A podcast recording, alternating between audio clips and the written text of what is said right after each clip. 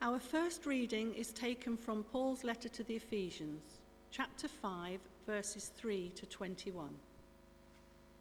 Since you are God's people, it is not right that any matters of sexual immorality or indecency or greed should even be mentioned among you. Nor is it fitting for you to use language which is obscene, profane, or vulgar. Rather, you should give thanks to God. You may be sure that no one who is immoral, indecent, or greedy, for greed is a form of idolatry, will ever receive a share in the kingdom of Christ and of God. Do not let anyone deceive you with foolish words. It is because of these very things that God's anger will come upon those who do not behave, obey him. So have nothing at all to do with such people. You yourselves used to be in the darkness, but since you have become the Lord's people, you are in the light. So you must live like people who belong to the light. For it is the light that brings a rich harvest of every kind of goodness, righteousness, and truth. Try to learn what pleases the Lord.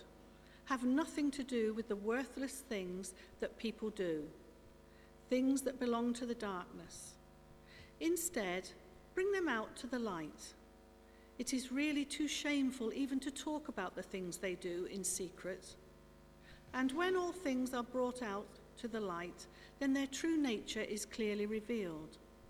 For anything that is clearly revealed becomes light. That is why it is said, Wake up, sleeper, and rise from death, and Christ will shine on you. So be careful how you live.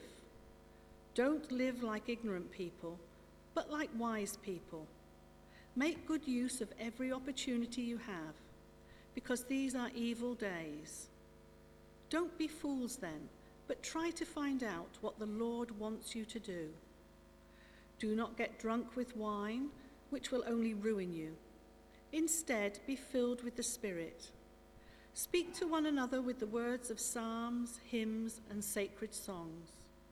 Sing hymns and psalms to the Lord with praise in your hearts. In the name of our Lord Jesus Christ, Always give thanks for everything to God the Father. Submit yourselves to one another because of your reverence for Christ. This is the word of the Lord. Thanks be to God.